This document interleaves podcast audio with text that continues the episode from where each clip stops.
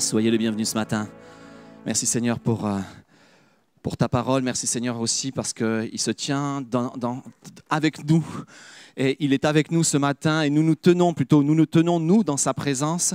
Et vous avez pu le ressentir ce matin que Dieu est là et il veut nous parler, j'en suis profondément convaincu. D'habitude, avant, il y a bien longtemps, vous vous souvenez d'un siècle, on pouvait se tourner vers ceux qui étaient à côté et donner un petit coup de coude ou serrer à la main et dire « Sois bienvenu ce matin, je suis content de te voir ». Là, on peut le faire qu'à distance, mais j'aimerais que vous puissiez le faire à distance. Vous tourner vers quelqu'un, faire un petit coucou et lui dire « Je suis content de te voir ce matin » et on veut dire à tous ceux qui nous suivent par vidéo « Nous sommes contents de vous voir aussi ». On ne vous voit pas, mais on est content que vous puissiez nous voir. Alors, on était dans une série, et cette série était sur la famine. Vous vous souvenez, on a commencé cela il y a 3 semaines. On va la terminer, c'est une mini-série. Je vais la terminer certainement aujourd'hui. Et on avait vu il y a 2 semaines de cela, donc elle aura duré 3 semaines en tout, quand la récolte ne vient pas. Et on avait partagé ensemble le fait que la saison que nous sommes en train de vivre est une saison de famine. Et ça faisait bien longtemps que l'humanité n'avait pas vécu ce type d'événement, ce type de choses où tu sèmes et tu récoltes peu. On avait parlé que c'était une saison de famine au niveau matériel, au niveau professionnel, au niveau relationnel, mais aussi au niveau spirituel. C'était, je dirais, le côté matériel ou le côté visible était la représentation de ce qui se passait au niveau spirituel. Et on avait vu quelques points dans ce temps de famine, que la famine était sur tous, qu'elle n'était pas juste sur un petit endroit, mais que comme parfois ça avait été noté dans la Bible, il y avait une famine mondiale, et là elle est au niveau du monde aussi, elle touche le monde entier. On avait vu, et là j'avais fait un jeu de mots sans vouloir le faire exprès, que la famine n'était pas la fin. Que la famine n'était pas la fin et que Dieu faisait des choses à l'intérieur de cette famine et ce n'était pas la fin pour nous, FIN, mais qu'il y avait d'autres choses pour nous qui nous attendaient. Et on avait regardé ensemble sur le fait que la famine nous positionnait, que c'était un temps de positionnement, que certains étaient appelés à bouger, puis que d'autres étaient appelés à s'attacher et à demeurer. Et c'était cette perspective donc de famine extérieure, des choses qui nous arrivent à l'extérieur et qui viennent nous frapper. Et la semaine dernière, mon épouse a partagé la famine intérieure. C'est-à-dire de la stérilité à la fécondité. Et on a vu, et vous avez vu, on a vu ensemble, tout le processus qui a amené Anne à faire cette prière qui a tout changé. Cette prière que Dieu attendait et cette prière qui a tout changé dans la vie de Anne. Et ce matin, alors qu'on a vu la famine extérieure, la famine intérieure, on va voir la perspective divine. Comment Dieu voit les choses. On a vu ce que nous on voyait, on a vu ce que nous on vivait, mais j'aimerais que ce matin qu'on puisse voir ce que Dieu voit, comment Dieu voit les choses. Et le titre de mon message ce matin, c'est 5 choses à savoir au cœur de la famine. Il faut pouvoir retenir les leçons des temps dans lesquels nous vivons. J'enseigne et j'ai terminé d'enseigner ces derniers jours l'histoire de l'Église. Et une des grandes leçons de l'histoire, c'est qu'on ne retient jamais l'histoire. Première leçon que j'apprends à tous les étudiants en histoire de l'Église, c'est que l'Église et l'homme ne retient jamais l'histoire. Mais j'aimerais qu'on puisse retenir l'histoire ce matin, qu'on puisse retenir ce qui est en train de se passer, qu'on puisse le prendre parce que c'est le désir de Dieu, de nous partager ce qu'il est en train de faire, de nous partager ce qu'il se passe, de partager sa perspective divine. Et son désir, c'est qu'on puisse le retenir, ces choses-là, qu'on puisse les garder, ces choses-là. Alors la première chose à savoir au cœur de la famine, c'est que Dieu appelle au cœur de la famine. En fait, le temps de famine, c'est un temps d'appel. C'est un temps où Dieu cherche. Et nous, parfois, on vit tellement en ce moment, parce que c'est des temps compliqués, c'est des temps difficiles. On vit tellement dans le court terme, avec du mal à se projeter loin. Vous vous souveniez du temps l'année dernière où on se projetait à plusieurs années ? Ah, dans 1 an, 2 ans, dans 3 ans, il y a ça, on fera ça, tiens, on a tel projet, tel projet. Et tout a été bousculé, tout a été bougé. Et on s'est retrouvés, nous, placés dans le court terme parce que le long terme, on n'en sait rien. Mais comme l'a partagé Monsieur Ricon tout à l'heure, Dieu sait, lui. Dieu est omniscient. Dieu connaissait le cœur de l'homme avec cette propension au péché et Dieu sait les temps dans lesquels nous vivons. Et Dieu les avait prévus, Dieu les avait anticipés. Et en rapport avec ces temps que nous sommes en train de vivre, Dieu a appelé et Dieu appelle. Souvent, on s'adresse à Dieu, on demande une réponse, mais la réponse de Dieu, ce sont des hommes. Dieu répond en appelant des gens. C'est comme ça que Dieu fait. Lorsque le peuple d'Israël a crié dans les années d'esclavage qu'ils étaient en train de vivre, Dieu a répondu en appelant un homme, Moïse. Lorsque le peuple d'Israël, au début du Nouveau Testament, était dans une sécheresse spirituelle avec un Dieu inatteignable, parce que les hommes l'avaient rendu inatteignable, mais malgré tout ça, certains criaient à Dieu en disant « on aspire à ta consolation » et Dieu a appelé, il a envoyé Jésus pour nous réconcilier avec lui. Dieu avait vu que la famine allait arriver dans la vie, elle est arrivée d'ailleurs, et on l'avait vu dans le point que j'avais partagé il y a 15 jours, la famine sur tous, elle est arrivée sur Abraham, elle est arrivée aussi sur Isaac, et à un moment donné, elle allait arriver sur Jacob. Et Dieu avait vu, et Dieu avait appelé déjà Joseph, à travers certains de ses rêves, et des rêves reliés à la nourriture, des rêves reliés à la récolte, en disant, voici le rêve que je te donne, Joseph, tu vas récolter des gerbes et ta gerbe sera plus grande et les autres gerbes vont se prosterner devant ta gerbe et tout ce que tu avais récolté va être là pour ceux qui sont à tes côtés et Dieu avait déposé cela avant même que les temps n'arrivent. Donc ce que je suis en train de vous dire, c'est que Dieu n'est pas surpris. Et la première chose à savoir dans ces temps de famine, c'est que Dieu appelle des hommes. Il appelle des hommes et des femmes à se tenir devant lui. Il appelle des hommes et des femmes parce qu'il y a des temps préparés. Et c'est sa réponse. Nous, on aspire parfois à d'autres réponses, mais sa réponse, c'est des hommes et des femmes qu'il met autour de nous.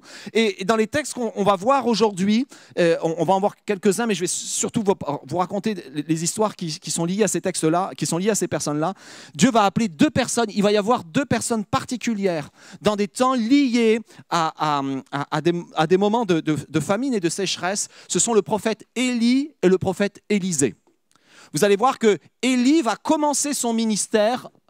Élie le Tishbite, tout d'un coup, il annonce la famine qui arrive. Voici, la famine arrive. C'est comme ça que son ministère commence. Et si vous lisez l'histoire d'Élisée, son successeur, vous allez voir que Élisée va être dans plusieurs famines d'affilée. Famine globale, mais famine locale, enfermée dans des villes où il va y avoir la famine. Tout ça pour vous dire que dans ces temps-là, Dieu a prévu, Dieu a pourvu et Dieu appelle. Et moi, ça me réconforte. Je dis merci Seigneur. Merci Seigneur, parce que quand Dieu appelle, c'est qu'il y a une moisson. C'est qu'il y a une moisson qui vient. Et nous, on voit tellement une vision à court terme, et j'aimerais vous donner la perspective divine dans cette vision que Dieu appelle, c'est que Dieu voit la suite. Dieu connaît la suite. Et cette suite, c'est qu'il va y avoir une récolte. Alors Dieu appelle. Mon deuxième point, ma deuxième chose à savoir dans ces temps de famine, c'est que Dieu parle et agit au cœur de la famine. D'ailleurs, c'est le rôle des prophètes. Le rôle de prophète, c'est de parler de la part de Dieu et d'agir selon la volonté de Dieu. Et lorsque vous lisez l'histoire de Élie et de Élisée, vous la retrouvez à la fin du premier livre des Rois et au début du second livre des Rois, vous allez vous apercevoir qu'il n'y a jamais eu autant de miracles qu'à ce moment-là de l'histoire d'Israël. Et pourtant, c'est un temps chaotique et pourtant c'est un temps de manque, c'est un temps où les choses semblent être bloquées. Mais c'est un temps où Dieu est en train d'agir et dans un temps où Dieu veut agir. En fait, un des points essentiels, c'est que la faim et la soif activent la main de Dieu. Pour de vrai. Vous vous souvenez du premier miracle de Jésus ? Ça peut nous sembler extrêmement surprenant. Les noces de Cana, pour les Français, ça nous rassure, ça nous touche profondément. Il a transformé l'eau en vin.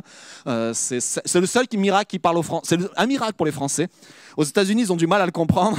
Mais nous, les Français, on comprend la plénitude de ce miracle. On le célèbre tout le temps. Mais au-delà du fait qu'il change l'eau en vin, si vous lisez le récit, vous allez vous apercevoir, c'est dans l'évangile de Jean, si vous lisez le récit, vous allez vous apercevoir que Jésus est en train de parler à sa mère, il y a un échange entre Jésus et sa mère, et Jésus va dire, mon temps n'est pas encore venu. Il est en train de dire, c'est pas encore mon temps d'agir, mais parce qu'il y a la faim et la soif, j'agis. En fait, ce que je suis en train de vous dire, c'est que Dieu, lorsqu'il voit la faim et la soif dans le cœur de l'humanité, provoque, bouge les temps célestes pour rencontrer les temps humains. C'est ce qu'il fait. D'ailleurs, la faim et la soif, c'est ce qui active tout. Parce que c'est la faim et la soif qui a activé le péché dans le cœur de l'homme aussi. Je ne sais pas si vous vous souvenez, mais c'est cette subtilité de Satan qui est venu vers Ève et qui lui a dit, écoute, regarde cet arbre-là, vous pouvez manger de tout, mais cet arbre-là, si tu le prends, tu deviendras comme Dieu. Si tu en manges de ce fruit, et elle a regardé le fruit, elle a trouvé qu'il était agréable et beau et certainement bon à manger. La faim, la faim qui l'a attirée. Et Satan le sait bien, mais Dieu le sait aussi. Et dans ce temps, en ce moment d'humanité, où l'humanité a faim et soif, et derrière le côté physique, et je vous parle, on a parlé de faim et de soif professionnelle, de faim et de soif relationnelle, on a parlé de toutes sortes de faim et de soif, il y a une faim et une soif spirituelle. Dernièrement, je lisais toute une série d'articles dans les journaux qui parlaient d'un regain spirituel dans le monde entier. Que 84% de la population mondiale fait, s'attache à une religion, ou en tout cas fait se lie à une religion, est liée à une religion. 84%. Ça vous rappelle peut-être cette phrase d'André Malraux qui disait le 21e siècle sera religieux ou ne sera pas. Et les hommes, alors qu'on est dans un siècle de raisonnement assez cartésien, en fait il y a une faim, une soif spirituelle qui est là. N'écoutez pas ce qu'on vous dit. Quand les gens vous disent non, non, ou quand les journaux disent non, c'est pas vrai, les hommes ne cherchent plus Dieu, mais bien sûr qu'ils le cherchent. Parce que quand l'homme n'a plus de réponse pour lui-même, quand la politique n'a plus de réponse pour les hommes, quand l'économie n'a plus de réponse pour les hommes, quand le médical et la science n'ont plus de réponse pour les hommes, vers qui les hommes se tournent? Ils se tournent vers les croyances qu'avaient leurs parents. Et vers les croyances qui avaient été semées dans leur cœur bien des siècles auparavant. Donc on a beau s'afficher comme un pays, comme une nation qui ne fait référence à aucune foi, à aucune religion, il y a une marque quand même sur notre population et sur notre nation.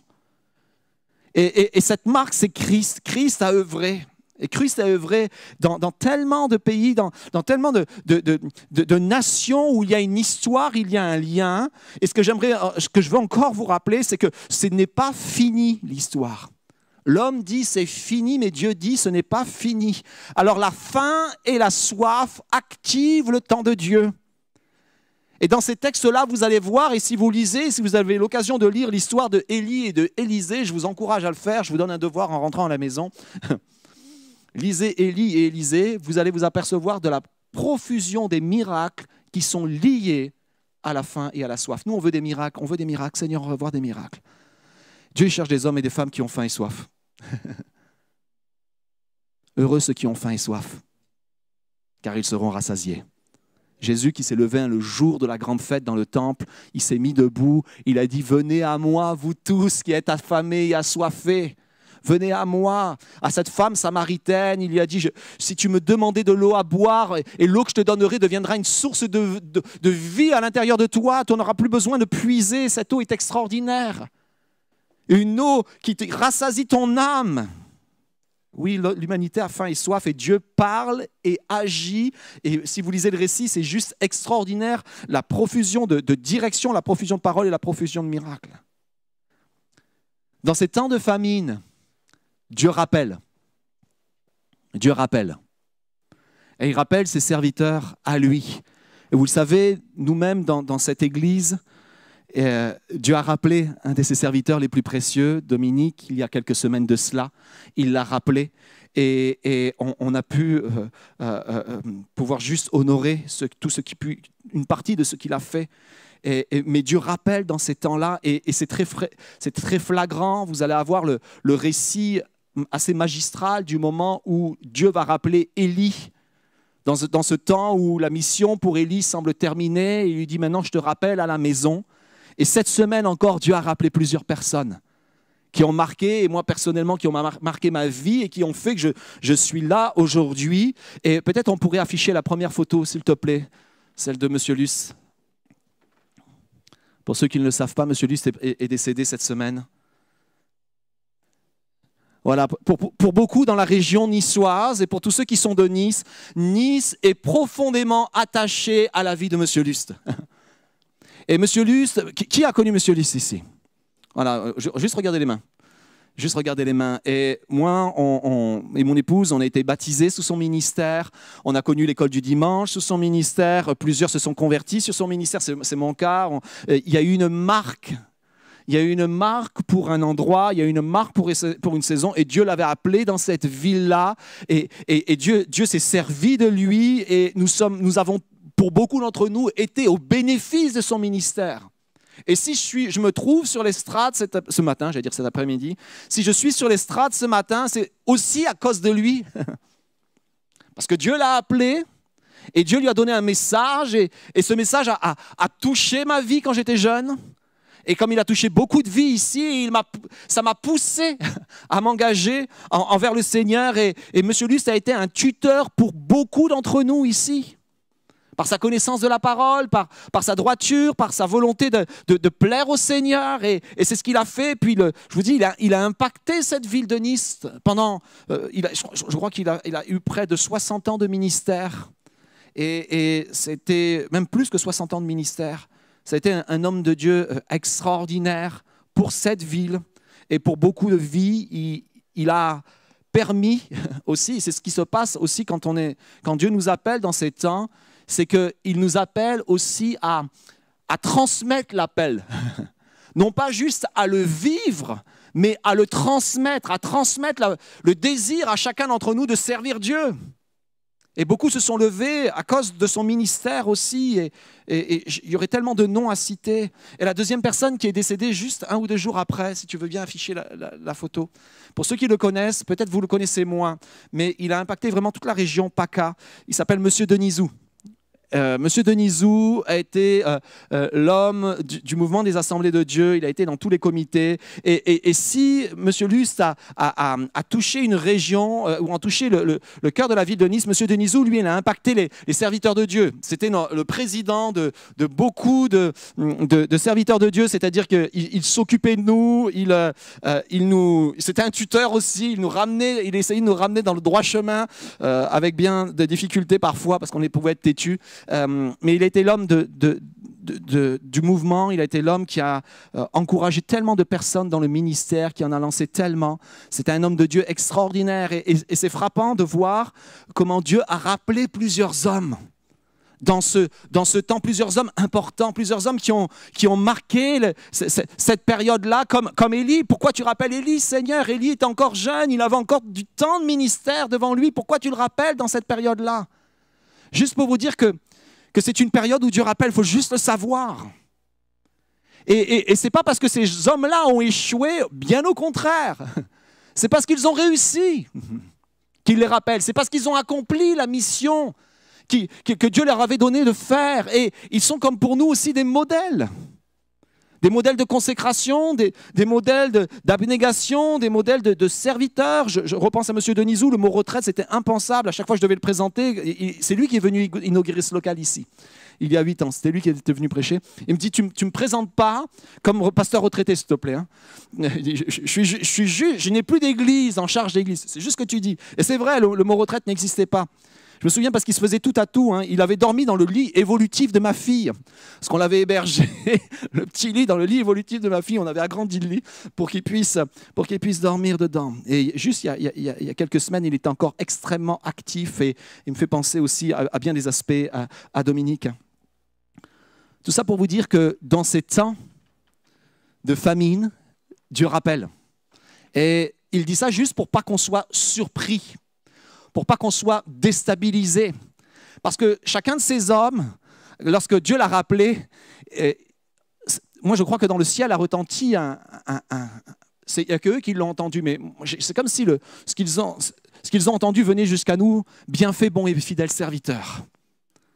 Et alors qu'ils ont fait cela, comme je vous l'ai dit, il n'y a pas de succès. Et je crois que vraiment qu'ils ont eu un succès tous dans leur ministère, dans ce que Dieu leur a confié, ils l'ont accompli. Il n'y a pas de succès sans successeur. Et chacun d'entre eux, M. Luste a lancé des dizaines et des dizaines de ministères pour les églises. J'en fais partie. M. Denizou, de la même façon. Et là où j'en viens, c'est que Élisée lui-même en lançait un. Il a lancé, pardon, Élie lui-même en a lancé un. Il a lancé Élisée. Et dans ce temps où nous sommes, ne soyons pas surpris. Célébrons, honorons. Et c'est important, la Bible nous parle d'honore ton père et ta mère, honorons nos pères et nos mères spirituelles. C'est important de le faire et je voulais ce matin vraiment de tout mon cœur souligner ce qu'ils ont fait, souligner leur impact pour nous, souligner leur influence sur la région, souligner aussi le fait qu'ils ont servi Dieu jusqu'à la fin, jusqu'au bout, sans jamais vouloir cesser. Pour nous, c'est des exemples. Parce que c'est ça auquel nous sommes appelés. Quatrième chose à retenir, c'est Dieu nous amène à changer de focus, à changer de regard dans ces temps de famine. Comme je vous l'ai dit tout à l'heure, dans ces temps de famine, on a nos regards fixés sur ceux qui savent, entre guillemets, et qui malheureusement ne savent pas grand-chose. Nos yeux fixés sur les grands. Et même dans la Bible, il y a beaucoup de passages, et énormément de passages dans ces temps-là où il nous est parlé des rois, où il nous est parlé des puissants, où il nous est parlé des généraux, où il nous est parlé des hommes importants de cette époque-là. Mais tout d'un coup, le focus de Dieu, le regard de Dieu se tourne pour nous ramener à des personnes qui nous semblent insignifiantes. Et en fait, Dieu est en train de nous dire, dans ce moment où peut-être tes regards s'agissent parce que tu cherches du secours, ou tu cherches une direction en regardant vers ceux qui sont grands, Dieu te dit, tourne tes regards vers ceux qui sont petits. Parce que la Bible nous montre plusieurs récits extrêmement pertinents dans ces temps de famine. Le premier, ça concerne la veuve, une veuve dans le territoire de Sidon. On n'a pas son nom, mais ce qu'on sait, c'est qu'on lui a donné un surnom, la veuve de Sarepta, de la ville de Sarepta. Vous vous souvenez d'elle ?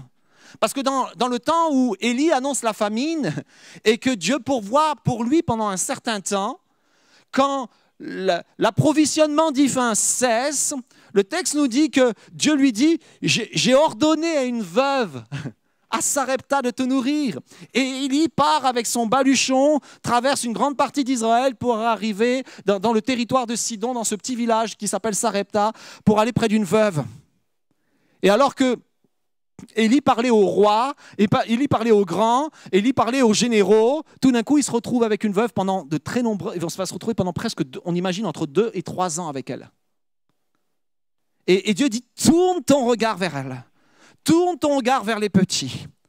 Il y a quelques mois de cela, peut-être un peu plus d'1 an et quelques, j'avais prêché sur la veuve de Sarepta, puis j'avais prêché sur d'autres en rapport avec Élie et Élisée. Qui sont, en fait, ces petits sont les portiers de notre destinée. Vous ne le savez peut-être pas. Souvent, on cherche le salut vers les grands, mais Dieu dit « Tourne ton regard vers les petits parce que c'est ma réponse. » Et Dieu était en train de donner une leçon à Élie. La leçon, c'est que Dieu est capable de faire des choses extraordinaires. Il ordonnait des corbeaux. Il a ordonné à des corbeaux de nourrir Élie. Vous avez déjà vu ça, vous? Les corbeaux, en général, ils n'ont jamais leur nourriture. Quoique, devant Maître Renard, c'est arrivé. Mais... en général, ils lâchent jamais leur nourriture. Et là, ils nourrissaient systématiquement Élie dans un temps de famine. Et tout d'un coup, la provision divine s'arrête. Et je ne sais pas vous, mais moi, peut-être dans le moment où la provision divine se serait arrêtée, je me serais peut-être tourné vers Dieu en disant « Mais qu'est-ce que tu fais, Seigneur? C'est toi qui m'as appelé, tu m'as envoyé là, je me suis tenu, j'ai obéi à ta volonté, il n'y a plus rien. » En fait, il y a toujours quelque chose. Il y a toujours une succession de choses que Dieu veut. Et là, il y avait une veuve auquel Dieu avait ordonné de le nourrir. Le seul problème, c'est qu'elle n'était pas au courant. Elle n'était pas au courant qu'elle devait nourrir Élie. Mais moi, je crois que Dieu avait pourvu pour Élie, mais Dieu avait pourvu pour la veuve. L'un et l'autre allaient fonctionner ensemble. Et de ce temps de difficulté, notre tendance n'est pas à tourner nos regards vers le bas et vers ceux qui manquent, parce que nous, on a besoin, on a peur de manquer. On a peur de manquer. D'ailleurs, c'est ce que cette femme va vivre. Parce que cette femme est dans une détresse absolue lorsqu'Élie la rencontre. Pourtant, le texte nous dit qu'elle exerce l'hospitalité. Élie la rencontre et lui dit « Donne-moi à boire », puis elle lui donne à boire. Puis après, il lui dit « Fais-moi un gâteau ». Et là, elle lui dit « En fait, je venais chercher du bois. Et le bois que j'allais chercher, on allait faire un dernier feu. Avec le peu de farine qui restait et le peu d'huile qui restait, j'allais faire un gâteau. Et ça aurait été le dernier gâteau qu'on allait manger, moi et mon fils, avant de mourir. » Et Dieu avait prévu quelque chose. En fait, à partir du moment où on tourne nos yeux vers les plus petits, Dieu, il y a une solution pour nous-mêmes. Je veux en revenir à l'Église, et peut-être vous allez me dire encore, tu parles de porteur d'espoir ou quoi que ce soit. Mais comme je vous l'ai partagé, et plusieurs fois, lorsqu'on a ressenti avec mon épouse qu'il fallait ouvrir, il y avait déjà l'aide alimentaire, mais qu'il fallait ouvrir l'épicerie solidaire, on savait qu'on partait. On le savait. Et on se disait, il n'y a pas de sens. On ouvre cela alors que, Seigneur, tu nous as appelés à partir et on était partagés entre ces deux directions, en quelque sorte. Parfois, vous savez, on oppose des directions en disant « Non, mais tu me dis de faire une chose, puis bientôt je dois partir, je ne comprends pas. » Mais Dieu savait qu'elle est arrivée ces temps-là, que nous, on ne savait pas. Et j'aimerais vous dire, mais est-il possible que Dieu veuille se servir de l'Église dans les temps où les hommes vivent des manques, même physiques? Est-il possible que Dieu veuille se servir de ses enfants dans les temps où les gens vivent la détresse financière et la détresse alimentaire et la détresse relationnelle? Je vais vous dire, c'est même plus que possible. C'est ce que Dieu veut faire. La première banque alimentaire mondiale, c'est Joseph qui l'a faite. C'est Joseph qui l'a pensée. Pharaon a su que, dans un rêve qu'allait arriver des temps extrêmement difficiles, mais la stratégie et le cœur, Dieu l'a donné à Joseph. Et Dieu se sert de ses enfants, non seulement pour bénir ceux qui les entourent, mais aussi pour bénir son propre peuple. Parce que Joseph a permis de nourrir des millions de personnes en Égypte. Mais vous savez combien il y avait de personnes dans sa famille? Juste 70. Mais Dieu rêve plus grand, Dieu voit plus grand. Et parfois, nous, on voit juste à nos limites. On voit juste à ce que l'on a, on a tellement peu. Puis Dieu dit, ce que tu as de peu, tu me le donnes et je vais faire de grandes choses avec. C'est ce qu'il a fait avec la veuve de Sarepta. C'est la grande leçon de la veuve de Sarepta pour nous. Elle avait qu'un petit peu d'huile et un petit peu de farine. Et Dieu ne peut faire que des miracles avec ce que tu as, pas avec ce que tu n'as pas. Des fois, on demande des miracles à Dieu avec des choses que l'on n'a pas. Mais Dieu dit, donne-moi ce que tu as. Ils m'ont dit, ça sera insuffisant. Mais c'est normal, ça sera insuffisant. Sinon, il n'y aura pas de miracle. Et ce n'est pas la seule fois. Un peu plus tard, si vous tournez vos pages, dans le deuxième livre des Rois, Élisée va se retrouver à nouveau face à une veuve. Là, c'était Élie qui se retrouvait face à une veuve. Élisée va se retrouver face à une veuve qui, elle, vit une détresse à peu près similaire.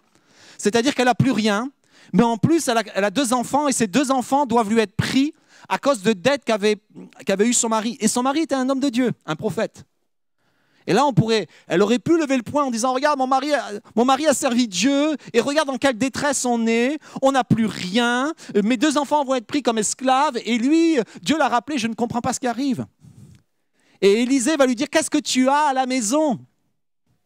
Un peu d'huile. Un peu de farine. Et il va lui dire, mais va demander à tous tes amis, à tous tes voisins, va leur demander des récipients. Et la Bible nous dit qu'elle a versé, et c'est Élisée qui a versé dans ses récipients l'eau et la farine jusqu'à tous les remplir et les a revendus et elle a payé sa dette. Là où je veux en venir, c'est qu'à partir du moment où tu commences à obéir et tu commences à croire que Dieu peut faire des choses avec toi, la provision vient. Mais pour cela, il faut commencer. Pour cela, il faut accepter. Jamais cette année, on n'aura eu autant de dons du gouvernement pour Porteur d'espoir. C'est jamais arrivé. Mais on ne le savait pas. Et aucun d'entre vous le savait. J'espère que... Sinon, pourquoi vous ne nous l'avez pas dit? Pourquoi vous ne nous avez pas rassurés? Mais lorsqu'on a regardé le budget, au tout début, on s'est dit, on n'y arrivera pas. On ne pourra pas le faire. Ça sera compliqué. Ça sera très, très, très, très, très compliqué. Puis semaine après semaine, faveur après faveur, cœur touché après cœur touché, puis ça a été le gouvernement, puis ça a été beaucoup d'entre vous, ça a été des hommes et des femmes qui sont ici, qui ont fait aussi des dons matériels, des dons en argent, tout ça pour nourrir ceux qui sont sur Saint-Laurent. Et qu'est-ce que Dieu est en train de faire à Saint-Laurent? Il est en train de laisser son témoignage.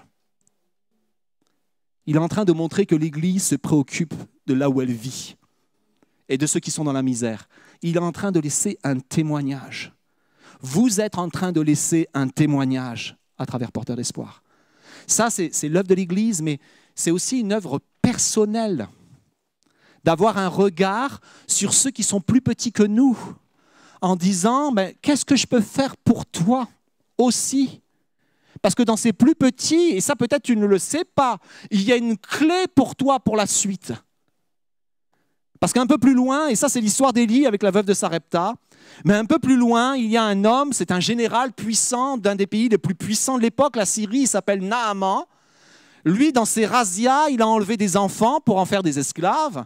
Et parmi les esclaves qu'il a ramenés à la maison, il y a une petite juive dont on n'a pas le nom, comme cette veuve, on n'a pas le nom. Et elle lui dit, ah, si seulement mon maître connaissez le prophète qui est en Israël, il serait guéri. Parce que Naaman avait un problème, il avait la lèpre. Et c'est un vrai souci. Et dans ces personnes insignifiantes qui n'ont aucune valeur, quelle est la valeur d'une jeune fille esclave dans un pays étranger, dans la maison d'un général? 0, 00, 000. Aucune valeur. Pourtant, Dieu se sert d'elle pour faire un miracle extraordinaire et pour même amener la paix entre Israël et la Syrie, et même plus que la paix, pour amener un général syrien, un général ennemi, à se convertir, à se tourner vers Dieu et à croire que Dieu est vraiment vivant. Parce qu'il a prêté attention à la réponse de cette petite personne. Je pourrais continuer, j'avais prêché là-dessus aussi, mais ce n'est pas grave, je répète plusieurs de mes prédications. Mais vous vous souvenez, dans ce temps de famine en Samarie, où la ville est là, c'est une famine terrible, on vend les têtes d'âne une fortune pour pouvoir les manger, il n'y a plus rien à manger, c'est une famine horrible. Et là, il y a 4 lépreux qui sont aux portes de la ville. Qu'est-ce que des lépreux peuvent bien avoir comme valeur dans un temps comme ça? Aucune. C'est pour ça qu'ils ne peuvent même pas rentrer dans la ville parce que personne ne les veut dans la ville. Ils sont lépreux. Ils ne savent pas quoi faire. Ils sont là et Dieu se sert d'eux pour ouvrir les écluses des cieux. Tout ça pour vous dire que dans ces temps dans lesquels nous vivons, Dieu dit « Tourne tes regards ». Change de focus, arrête de regarder les solutions sur des gens qui pourraient être providentiels pour toi. Tourne vers ceux qui ont besoin et œuvre pour eux. Et alors que tu le fais, Dieu va accomplir des choses extraordinaires. Quand tu as le pouvoir de faire du bien à quelqu'un, fais-le. Quand tu as le pouvoir de bénir quelqu'un, bénis-le. Et vous savez quoi? Nous avons le pouvoir. Tu as le pouvoir. Tu as le pouvoir de dire du bien, tu as le pouvoir de bénir, tu as le pouvoir d'encourager. Fais-le. Et tu ne le fais pas parce que, comment dire, en disant alors qu'est-ce qui va m'arriver maintenant que je l'ai fait? Fais-le parce que Dieu te dit de le faire. Mais ne sois pas surpris que ceux à qui tu l'auras fait seront une clé pour toi pour la suite. Une clé pour toi pour la suite. Alors Dieu nous amène à changer de focus. Dernier point, j'aurais pu en citer beaucoup, j'en ai cité 5. Mais ce point-là, je l'avais sur le cœur depuis un certain temps. Et il était là sur mon cœur et je voulais vous le partager. Je vais lire un petit texte. Il va prendre un petit peu de temps, ce point-là. Peut-être un peu de temps ou pas de temps, je ne sais pas. On va le lire, s'il te plaît. C'est toujours dans un temps de sécheresse, de famine. Les hommes de la ville dirent à Élisée, le séjour de la ville est bon. C'est la ville de Jéricho, comme le voit mon Seigneur. Mais l'eau est mauvaise et dans le pays, c'est la stérilité. Je vous ai parlé, et Solange vous a parlé la semaine dernière, que la stérilité, c'était la famine intérieure. Et voici ce que dit Élisée. Il dit, apportez-moi un plat neuf et mettez-y du sel. Ils le lui apportèrent. Il sortit vers la source de l'eau et il jeta du sel et dit, ainsi parle l'Éternel, j'ai assaini cette eau et il ne proviendra plus ni mort ni stérilité. L'eau fut assainie jusqu'à ce jour selon la parole qu'Élisée avait prononcée. Vous pouvez regarder les récits. Élisée va vivre des temps de famine et plusieurs, des temps de famine juste là où il se trouve et parfois des temps de famine globale. Vous allez le voir un peu partout. Et dans ce texte-là, il y a quelque chose que Dieu veut faire. En fait, Dieu veut guérir dans ces temps de famine. Et il veut guérir particulièrement, et c'était là le fardeau sur mon cœur ce matin, il veut guérir particulièrement ceux qui sont dans l'amertume. Et je voulais définir un petit peu ce que c'est l'amertume. L'amertume, c'est de ne voir que le mal dans tout ce qu'on observe. C'est de ne voir que ce qui ne va pas dans tout ce qu'on observe. Et on a chacun un choix, à chaque fois qu'on observe ce que l'on est en train de voir ce que Dieu fait de bon ou de voir ce qu'il y a de mal. On l'a tous. On l'a tous. Et Dieu veut changer cette perspective sur nos cœurs. En fait, Dieu ne veut pas que l'on demeure dans l'amertume. Solange l'a partagé la semaine dernière avec la tentation de Anne, où il y avait Pénina qui voulait la faire sombrer dans l'amertume. Et d'ailleurs, cette prière, alors qu'elle est en train de la faire, elle commence par un soupçon d'amertume, jusqu'à ce que Dieu change les choses dans sa vie. Ce n'est pas la seule. Vous vous souvenez que quand j'ai commencé ce texte sur la famine, quand la récolte ne vient pas, ça tombait dans le jour de Pentecôte. Et le jour de Pentecôte, je vous avais partagé qu'on lisait le livre de Ruth. C'est la tradition chez les Juifs, et encore aujourd'hui, dans beaucoup de communautés juives, de lire le livre de Ruth. Et le livre de Ruth commence par une famine, et commence par une femme qui est remplie d'amertume, et qui demande à ce qu'on lui change son nom, en disant « Ne m'appelez plus Noémie, appelez-moi Amertume, appelez-moi Mara. Parce que Dieu m'a fait du mal. » Et j'aimerais partager ce matin, et amener ce matin plusieurs à réaliser qu'il faut maintenant arrêter de voir le mal partout. Mais commencer à lever ton regard de la terre et commencer à le lever au ciel et commencer à voir ce que Dieu est en train de faire. Et voir le bien là où il commence à peine à émerger. Et voir le bien là où les choses sont en train de bouger. Et ce que je veux vous dire, c'est que dans ce texte-là, les hommes, et comment on peut arriver justement à ce que ces choses bougent, c'est quand tu réalises que tu as besoin de Dieu. Et la première chose, c'est de réaliser que tu as besoin de Dieu dans cette partie-là de ta vie. Il faut que tu le réalises. Et ces hommes-là l'ont réalisé. Ils en ont fait le constat. Ils ont compris que ça n'allait pas. Ils auraient pu trouver toutes sortes d'excuses en disant « Mais pourquoi tu nous as conduits ici? Qu'est-ce que ça fait? Comment ça se fait? Dieu, tu as voulu nous faire périr, mais ce n'est pas possible, et ainsi de suite. Ça semblait être une belle ville, mais regarde, là, les choses vont mal. » Et tu pourrais voir que ce qui va mal. Mais eux vont avoir un point de vue qui est extraordinaire. Ils vont voir ce qui est bon aussi. Ils vont dire, voici, le séjour de la ville est bon. Là où tu nous as conduits, oui, il y a des choses qui vont mal. On vit la stérilité, on vit la mort. Mais il y a des choses qui sont bonnes, Seigneur. Et dans ce qui est mal, nous savons que tu peux le guérir. Parce que s'ils vont vers Élisée, ce n'est pas pour se plaindre de Dieu. C'est pour demander à ce que Dieu agisse.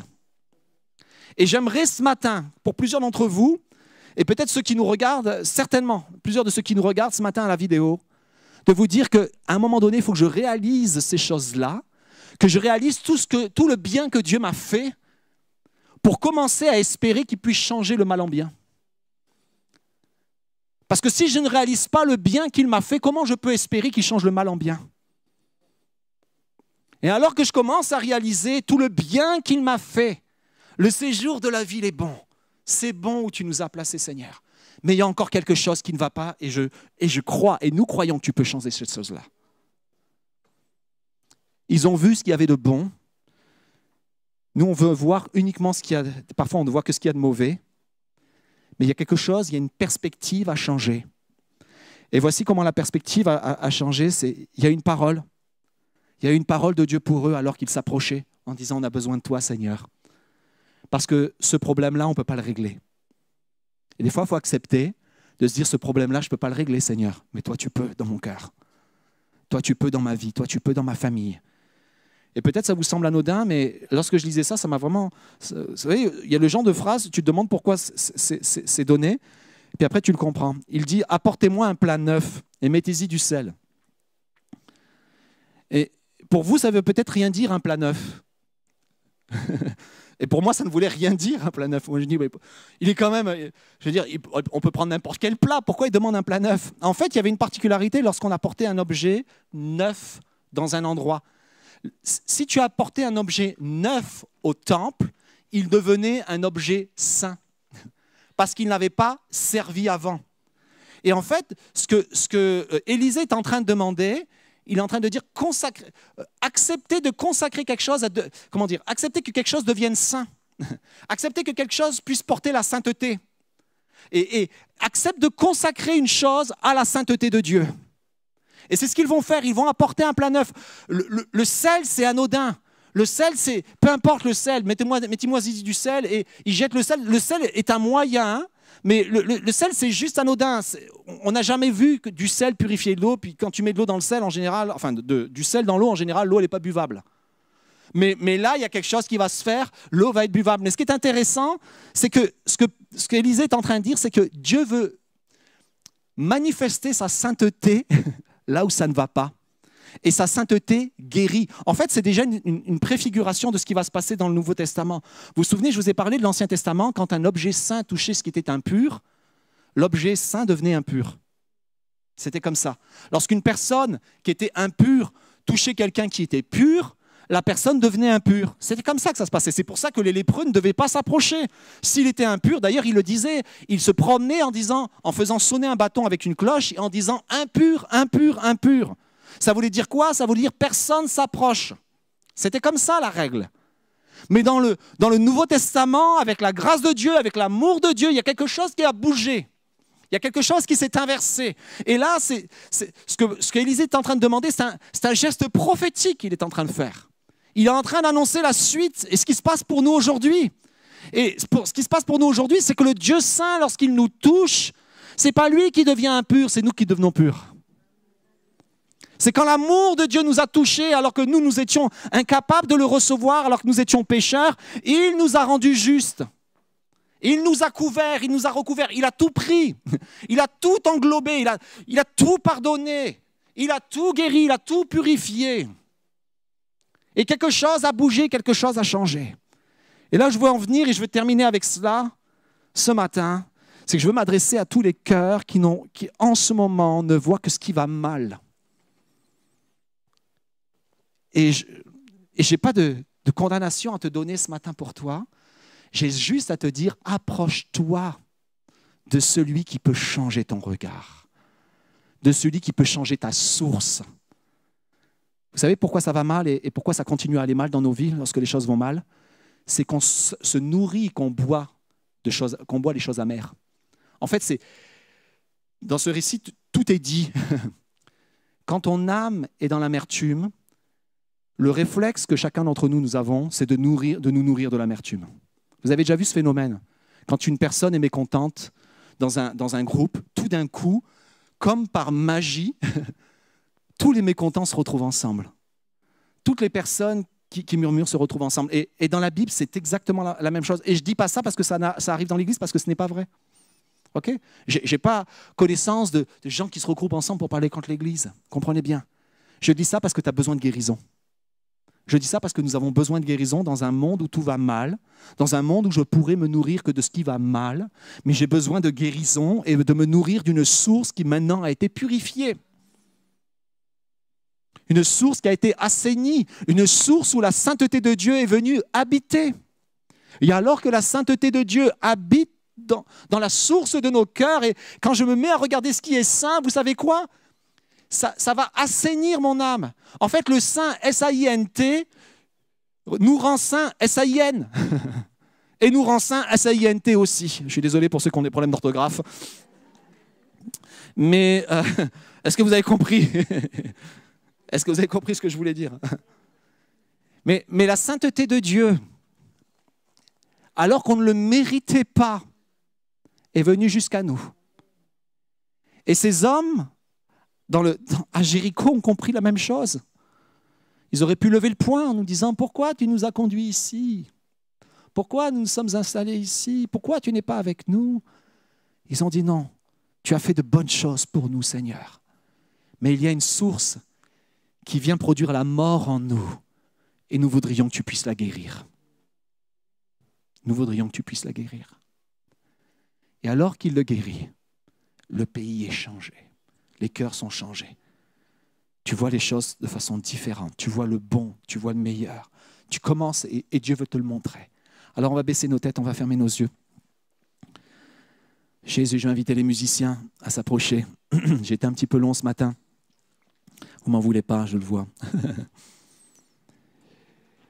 Alléluia Jésus. Seigneur, tu sais que nous sommes en train de vivre. Et Seigneur mon Dieu, on est partagé par toutes sortes de sentiments, Seigneur Jésus. On te remercie parce que tu appelles, Seigneur. On te remercie parce que tu parles et que tu agis encore dans ces temps, plus que jamais. On a du mal à te remercier, mais Seigneur, on veut te remercier quand même pour tout ce que tu nous as prêté, Seigneur Jésus, et qui ont été des modèles pour nous. On veut penser à Dominique, on veut penser à Monsieur Luste, certains qui ont été des tuteurs, Monsieur Luste et Monsieur Denizou. Seigneur, tu les as rappelés parce que la mission est accomplie. C'est quand la mission est accomplie que tu rappelles tes serviteurs et tes servantes. Ce n'est pas par accident. Seigneur Jésus, on veut te louer pour cela, Seigneur. On veut te remercier pour cela. On veut pleurer avec ceux qui pleurent. On veut te remercier pour leur ministère, Seigneur. Seigneur, on veut retenir aussi la leçon de ne pas regarder qu'aux grands, mais de regarder aux petits. de ne pas juste regarder à ce que les autres peuvent me faire, peuvent me donner, mais de regarder à moi ce que je peux faire et peux donner. Et la clé, souvent, elle est là, elle est dans les petits. La clé de ta bénédiction, la clé de ta grâce, la clé de ta provision, même la clé de la joie, elle est dans les petits. Et nous voulons le considérer, Seigneur. Et Seigneur, je vais terminer en invitant peut-être ceux qui ont été jusqu'à présent en proie et qui ont été tentés, ou en tout cas qui ont été en prise avec l'amertume ce matin. Et Dieu veut amener une guérison. Sa sainteté veut amener une guérison. Alors, je ne vais pas vous demander de vous lever. Mais partout où vous êtes, que vous soyez en vidéo, que vous nous regardiez en vidéo, même en différé, que vous soyez là ce matin, si tu as besoin d'une guérison par rapport au fait que tu ne vois que ce qui ne va pas, et que tu as besoin vraiment d'une guérison et de voir la main de Dieu agir sur ta vie pour que ta source change, pour que là où tu t'abreuves, ça change et qu'au lieu de produire la mort et la stérilité, ça commence à produire la vie en abondance. Alors simplement, c'est pour toi cette partie-là. Elle n'aurait pas dû y être normalement, mais elle y est pour toi ce matin. Simplement, lève ta main là où tu es. Et comme ces gens de Jéricho, tu dis « je le veux ». Je veux que tu fasses quelque chose, Seigneur. J'ai besoin que tu fasses quelque chose, Seigneur. Je désire que tu fasses quelque chose, Seigneur. Seigneur, ramène la vie. Amène la vie. Change le regard, amène la joie. Que des bénédictions sortent de toutes ces bouches. En ton nom, Seigneur. Que des louanges sortent de toutes ces bouches. En ton nom, Seigneur. Que ta grâce purifie. Que ton amour purifie. Couvre ses frères, ses sœurs de ta bénédiction et de ton pardon. De ta sanctification, Seigneur, au nom de Jésus. Amen et amen. Et on se lève ensemble. On va terminer par le chant.